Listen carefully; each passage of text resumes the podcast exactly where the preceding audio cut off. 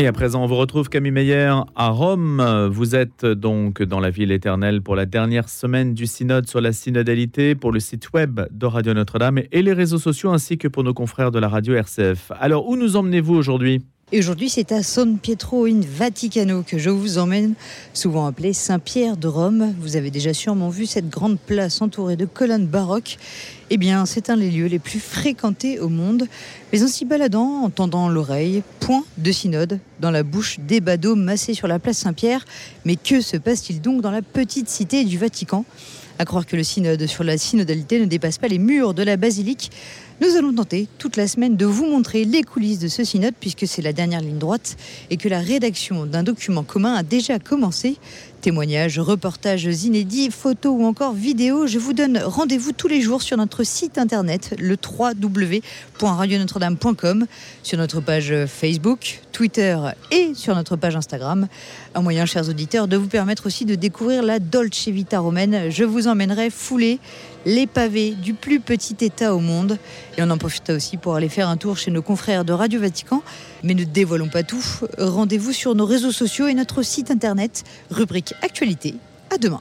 Eh bien, à demain et puis à tout à l'heure, bien sûr, Camille Meyer, parce que vous êtes aussi de l'équipe de RCF qui participe à ce synode, ou du moins à la couverture médiatique de ce synode, et que l'on va retrouver dans quelques instants, dans moins d'une minute, pour un journal du synode qui aura lieu donc tous les matins à partir de 7h09 et ce jusqu'à 7h30, ce qui signifie que nos chroniques habituelles, la chronique euh, de la revue Mission du lundi matin, eh bien, sera de nouveau présente lundi prochain pour la semaine de la Toussaint et ainsi de suite pour tous les rendez-vous habituels de ce créneau entre 7h et 7h30. Juste quelques secondes pour vous dire que le grand témoin sera Jérôme Cordelier à partir de 7h30. Nous parlerons de ces chrétiens qui ont reconstruit la France et l'Europe entre 1945 et 1954. C'est son dernier opus. Aux éditions Calman Lévy, Jérôme Cordelier, rédacteur en chef au point du service politique et des éditions locales. Voilà pour l'invité de 7h30 qu'on retrouvera donc juste après ce journal du synode auquel je vous invite à présent. Très bon réveil à l'écoute euh, de RCF. Toute la semaine, à 7h10, nous prendrons la direction de Rome pour évoquer le synode sur la synodalité. Bonjour Étienne Pépin. Bonjour Pierre Dubois, bonjour à tous. Vous êtes en direct de la ville éternelle. Vous avez posé votre micro à quelques centaines de mètres de la place Saint-Pierre, dans les locaux de Radio Vatican. Étienne, pour une euh, semaine euh, spéciale sur RCF. Une semaine exceptionnelle. Tout de suite, le journal du synode. Le journal du synode, RCF bonjour à toutes et à tous. Bienvenue à Rome où se tient depuis trois semaines l'Assemblée générale du synode sur la synodalité. 264 délégués synodaux du monde entier autour du pape réfléchissent à l'avenir de l'Église. Ils travaillent jusqu'à samedi prochain à l'élaboration d'un premier document, de synthèse des grands sujets cruciaux qui se présentent à l'Église catholique aujourd'hui. La gouvernance de l'Église, sa décentralisation, le rôle des évêques, des prêtres, mais aussi des laïcs qui sont nombreux à participer à ce synode. Toute la semaine sur RCF et Radio Notre-Dame, nous allons décrypter les grands sujets avec les acteurs du synode. Dans quelques minutes, nous recevrons en direct Monseigneur Dieudonné Zapalenga, le cardinal archevêque de Bangui en Centrafrique. Nous irons aussi dans les coulisses du synode pour vous donner euh, un peu euh, l'ambiance ici au Vatican. Bienvenue à tous. Le journal du synode, Étienne Pépin, Pauline de Torsiac. Bonjour Pauline de Zorciac. Bonjour Étienne. L'avenir de l'Église est-il en train de se jouer à Rome depuis bientôt trois semaines? L'Assemblée plénière du synode sur la synodalité est réunie à Rome, un synode à huis clos où il est parfois difficile de comprendre le fonctionnement euh, de ce qui se joue. Alors Pauline de Torsiac, tentons de pousser la porte de ce synode ce matin avec vous. Oui Étienne, rappelons euh, pour commencer que l'Église universelle est convoquée à l'occasion de cette Assemblée et qu'un certain nombre de sujets sensibles sont au cœur de la réflexion, l'autorité dans l'Église, la place des laïcs, euh, la place des femmes, mais aussi des prêtres, euh, la question de l'ordination d'hommes mariés ou encore euh, la question de la bénédiction des couples homosexuels. Pauline, pour commencer, est-ce qu'on peut rappeler ce que signifie le mot synode? Alors le mot synode vient du grec, il signifie faire route ensemble, mais également franchir un même seuil, habiter ensemble, donc se réunir. Euh, le synode, précisons-le, c'est une assemblée consultative, une réunion pour décider, euh, non pas en termes de doctrine, mais de transmission de la foi. À la différence, le, concile œcuménique réunit tous les évêques et autorités ecclésiastiques du monde et doit trancher les questions de doctrine les plus fondamentales. Depuis le 4 octobre, c'est bien un synode qui a été convoqué par le pape, mais qui sont les participants, Pauline? 365 participants ont pris l'habitude de se retrouver euh, chaque matin euh, autour de 36 tables rondes réparties dans la salle Paul VI. Sur ces 365 membres, dont le pape, 96 ne sont pas évêques. Il y a 62 cardinaux, euh, dont le français, l'archevêque de Marseille, Jean-Marc Aveline, mais aussi, et c'est inédit, 54 femmes. Elles sont dotées d'un droit de vote, deux françaises parmi ces femmes, Anne Ferrand, laïque consacrée, sœur Nathalie Bécard, sous-secrétaire du synode. Alors, parmi les participants, il y a 26 experts. Oui, et ces experts participent à toutes les assemblées, les liturgies. Leur rôle, écouter, puis rédiger des synthèses, des discussions issues de chaque groupe. Il faut dire que la méthode retenue par le pape François est inédite. Les participants mettent plus précisément en pratique la conversation dans l'esprit. Mais euh, en quoi consiste cette méthode? Euh, Les explications de l'un des experts du synode, le théologien Christophe Théobald, auteur de l'ouvrage Un nouveau concile qui ne dit pas son nom aux éditions Salvator la première étape, il faut imaginer déjà une vision d'église dans la salle euh, Paul VI. C'est extraordinaire. Vous avez 36 tables, vous avez plus des rangs, etc. Et même le pape fait la conversation spirituelle. Il est sur une, une table ronde aussi avec la présidence et un tout petit peu élevé. Et il nous a expliqué, il faut que je vous voie. Et donc autour de cette table, euh, chacun parle sur une question précise qui est posée avant, c'est préparé, et chacun a droit à la parole pendant 3-4 minutes. Et ensuite, il y a le silence. Ça, c'est extrêmement important. Et vient un deuxième temps qu'on peut appeler avec le terme technique un temps de résonance. Comment ce que j'ai entendu de la part des autres peut résonner en moi? Susciter des, des agacements, j'ai dit des consent, un consentir, euh, un contentement, une tristesse, etc. Et dans le deuxième tour, on ne revient pas à sa propre opinion, mais on dit un peu ce qu'on a entendu soi-même. Et après, il y a de nouveaux silences. Et on entre dans une troisième étape, et là, on passe réellement du jeu au nous dans la méthode. Ça, c'est très important. Et le groupe fait un choix une option. Quels sont les points les plus importants qu'il faut maintenant retenir et communiquer à l'ensemble de l'Assemblée? Et donc là intervient aussi la lecture, euh, l'écriture d'un texte. Vous avez un secrétaire qui écrit, vous avez une animatrice, voilà une méthode qui, euh, au bout de trois semaines, semble commencer à montrer quelques limites. Et euh, cette méthode mériterait d'évoluer, comme nous l'explique Christophe Théobald toute conversation peut devenir une conversation de café de commerce. Et donc, il faut à un moment donné apporter des, affaires de fond un peu, des infos, des arguments. Le Concile Vatican II, c'était un concile de débat et la culture de l'époque aussi, mais nous, on n'aime pas trop débattre. Mais je dis, le problème n'est pas de mettre sur la table les divergences, mais d'argumenter, d'apporter des arguments pour et contre. Et c'est là où la théologie doit intervenir. D'abord l'écriture, euh, où doit intervenir toute la tradition de l'Église. Et ça, on ne peut pas exiger de tous de la connaître. C'est là où les experts, les théologiens doivent intervenir. L'émotion est présente et on le sent dans l'Assemblée par moments. Il y a une très forte émotion et c'est très beau et c'est nécessaire.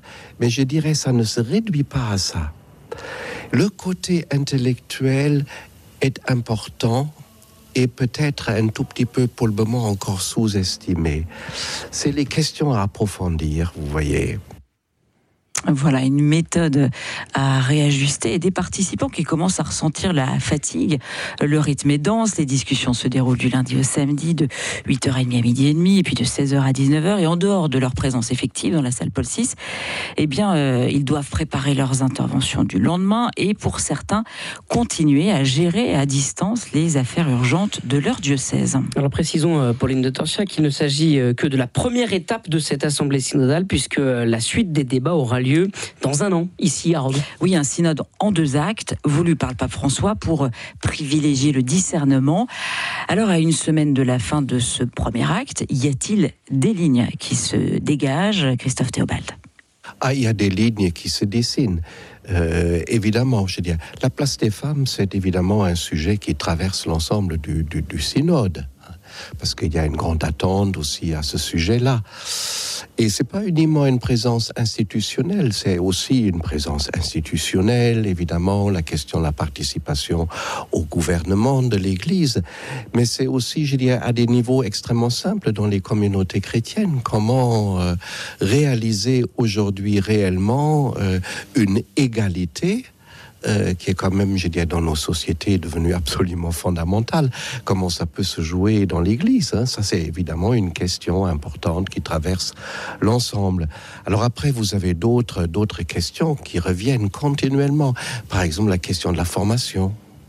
Il y a un besoin énorme dans toutes les églises de formation, pas uniquement, je dirais, la formation des prêtres, euh, la formation des évêques, mais je dirais, on insiste beaucoup sur une formation commune euh, entre tous. Et, et, pas uniquement des secteurs, vous voyez, je dirais de l'Église, mais tous sont invités à une formation. Ici, comme euh, on le disait au début de ce dossier, le synode n'a dans l'Église catholique qu'une valeur consultative. Eh bien, celui-ci aurait malgré tout des, des airs de concile. Christophe Théobald nous dit pourquoi. Parce que c'est la même question qui est posée à Vatican II. Paul VI avait posé cette question Église, que dis-tu de toi-même? Euh, ça, c'était la grande question de Vatican II. Et on peut dire c'est au fond la même question pour ce synode. Alors ça, c'est un premier argument. Peut-être peut-on dire encore d'autres arguments qui interviennent ici, c'est-à-dire c'est la richesse des sujets. Euh, une église inclusive, c'est-à-dire la présence de tous, le rapport aux autres euh, confessions, le rapport aux autres religions, la question de la mission. Donc, vous voyez, vous avez un certain nombre de questions qui sont au fond les mêmes questions qu'on a traitées à Vatican II. C'est pour ça que je dirais il y a une analogie le théologien Christophe Théobald. Et on termine rapidement, euh, Étienne, avec le programme de la semaine. Avant de regagner la salle Paul VI, euh, ce matin, les 365 participants assisteront à 8h45 à une messe en la basilique Saint-Pierre. L'enjeu de cette dernière semaine, c'est d'une part d'évaluer la méthode de ce synode, mais aussi de rédiger la synthèse dont le texte final sera voté samedi. Merci beaucoup, Pauline de Torsiac. Dans ce journal du Synode, nous accueillons à présent le cardinal archevêque de Bangui en Centrafrique. Bonjour, monseigneur de Zapalenga. Bonjour. Merci d'être avec nous en ouvrant euh, l'assemblée synodale. En ouvrant l'assemblée synodale, le pape François, protagoniste du synode, c'est l'Esprit Saint. Et dans cette belle marche dans l'Esprit Saint que nous entreprenons en de Dieu, nous pouvons grandir dans l'unité et l'amitié avec le Seigneur pour regarder les défis d'aujourd'hui avec son regard pour devenir une Église qui se fait conversation. Monseigneur, euh, vous êtes arrivé euh, au synode dans quel état d'esprit, pour bousculer l'Église, pour qu'elle réponde aux réalités du monde je suis arrivé dans ce synode avec euh, un esprit, je peux dire, euh, apaisé, dans ce sens que je viens pour rencontrer non seulement le Seigneur, les frères, les sœurs, pour construire l'Église ensemble.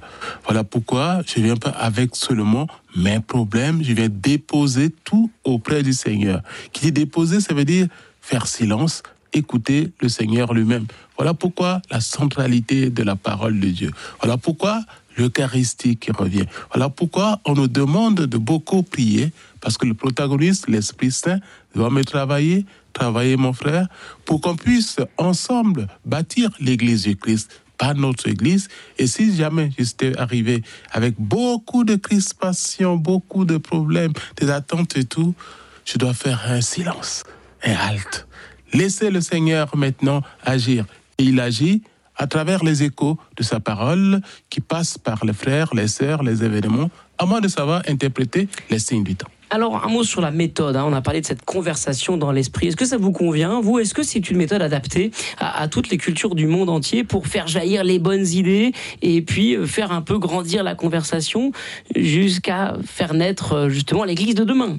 Une méthode est une méthode. C'est une proposition humaine qui a aussi ses richesses, ses failles et ses limites aussi, qu'il faut la prendre comme elle est.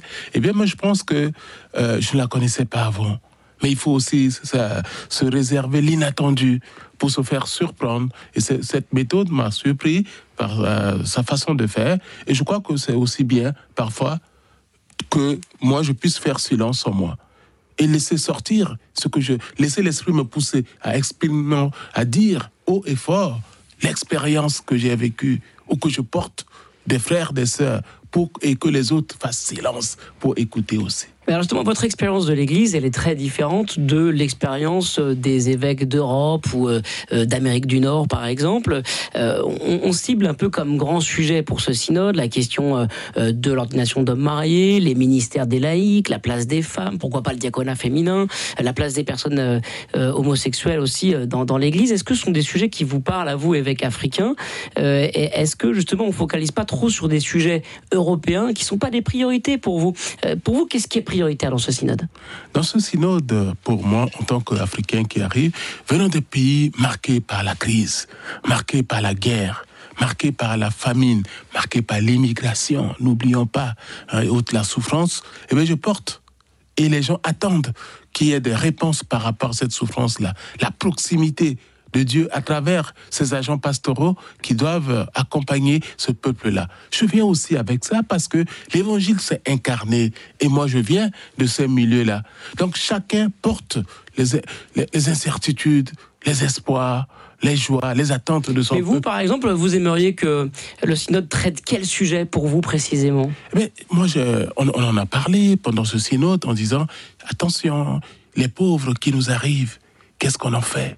Est-ce qu'on les regarde comme des bêtes mourir Ou est-ce qu'on doit quand même, au nom de l'évangile, ouvrir notre cœur, notre espace pour les, accueillir et leur faire place parce que c'est l'image du Christ, c'est le Christ qui vient vers nous. Ce sont des questions ouvertes et hautes qu'on a posées et autres, et nous verrons comment ça évolue. Chacun vient avec ses, ses sujets.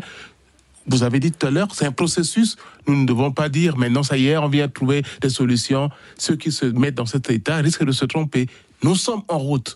Mettons-nous tous en route. Qui dit se mettre en route, eh bien, on va vers le chemin que le Seigneur nous tracera. Est-ce que vous, les évêques africains, vous pourriez nourrir le désir d'une plus grande subsidiarité dans l'Église, d'une plus grande décentralisation pour euh, pouvoir gérer vos réalités de manière peut-être plus directe, sans nécessairement toujours passer par Rome, euh, qui, euh, qui vit des réalités différentes de celles qui sont votre quotidien? Mais je crois que l'Église catholique a prévu déjà les moments et les lieux de, de subsidiarité. Il faut d'abord commencer par habiter ces lieux-là, commencer à prendre des... Et nous le faisons au niveau de l'Afrique. Tous les sujets ne, ne se réfèrent pas à Rome. Nous-mêmes, avec nos conseils, que ce soit le conseil des consulteurs, conseil presbytéral, conseil pour affaires économiques, un conseil pastoral, tout ça, le pape va bien intervenir. Moi, en Afrique, avec les laïcs, avec les prêtres et tout, on se retrouve, et bien, on réfléchit. Comment faire pour que l'Église du Christ qui est à Bangui puisse euh, se, euh, se construire, grandir. Comment faire pour répondre aux attentes de notre peuple? Et ça, j'ai pas besoin tout le temps de me référer à Rome. Moi-même, je dois être acteur, protagoniste de, de, de changement de, dans mon Église. Alors, un dernier mot peut-être sur la, la, vie spirituelle de ce synode. Vous priez euh, beaucoup. Est-ce que, euh, est que vos échanges sont portés par euh, un, un, vrai ancrage spirituel qui n'est pas seulement une posture, mais vraiment quelque chose de, de, profondément ancré? Moi, je pense que ce synode a une saveur particulière parce que il a commencé par un enjeu spirituel. N'oublions pas, le cardinal Grèche a demandé le synode, c'est la prière. Non seulement il a écrit, on commence par Together, ça veut dire la prière œcuménique. Et ensuite, trois jours. C'est inédit. On n'a jamais vu cela. Et se retrouver auprès du Seigneur avec des gens pour se décentraliser, pour se mettre à l'écoute, pour recevoir, se nourrir, se convertir et surtout recevoir des grâces, eh bien ça, c'est pas donné à tout le monde. Et nous le vivons, vivons effectivement.